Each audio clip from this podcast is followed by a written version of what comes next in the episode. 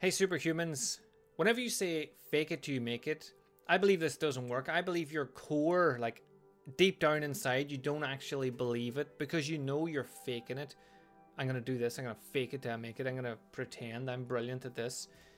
And then every time you go out, you know that, like, if I'm going on stage and I'm trying to fake it till I make it, then I'm going out there knowing in my head that this is fake, that I'm not actually as good as I need to be, and I'm going to pretend that I am until eventually I just become amazing somehow. So I like to twist that around or flip it or change it or whatever way you want to think about it. And instead of saying fake it to I make it, I want to believe it to it's real. So I believe I should be on stage. I believe I'm good at what I do, and I believe that the people listening to me will improve their life.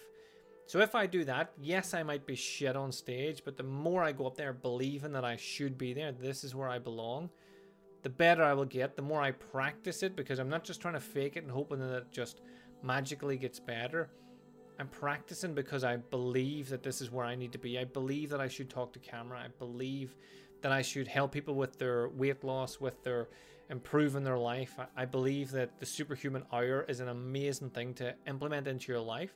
And I know for a fact that the better I get at speaking to camera, standing on stage, interacting with people, and building rapport, the more likely I am to get people to follow me, to actually implement the superhuman hour, and to have a fucking amazing superhuman life.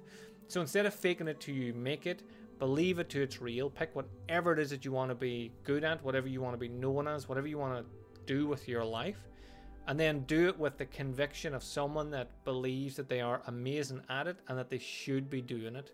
So I hope that resonates with you. I hope it makes sense. Have an amazing day, whatever you get up to, and I will speak to you again tomorrow.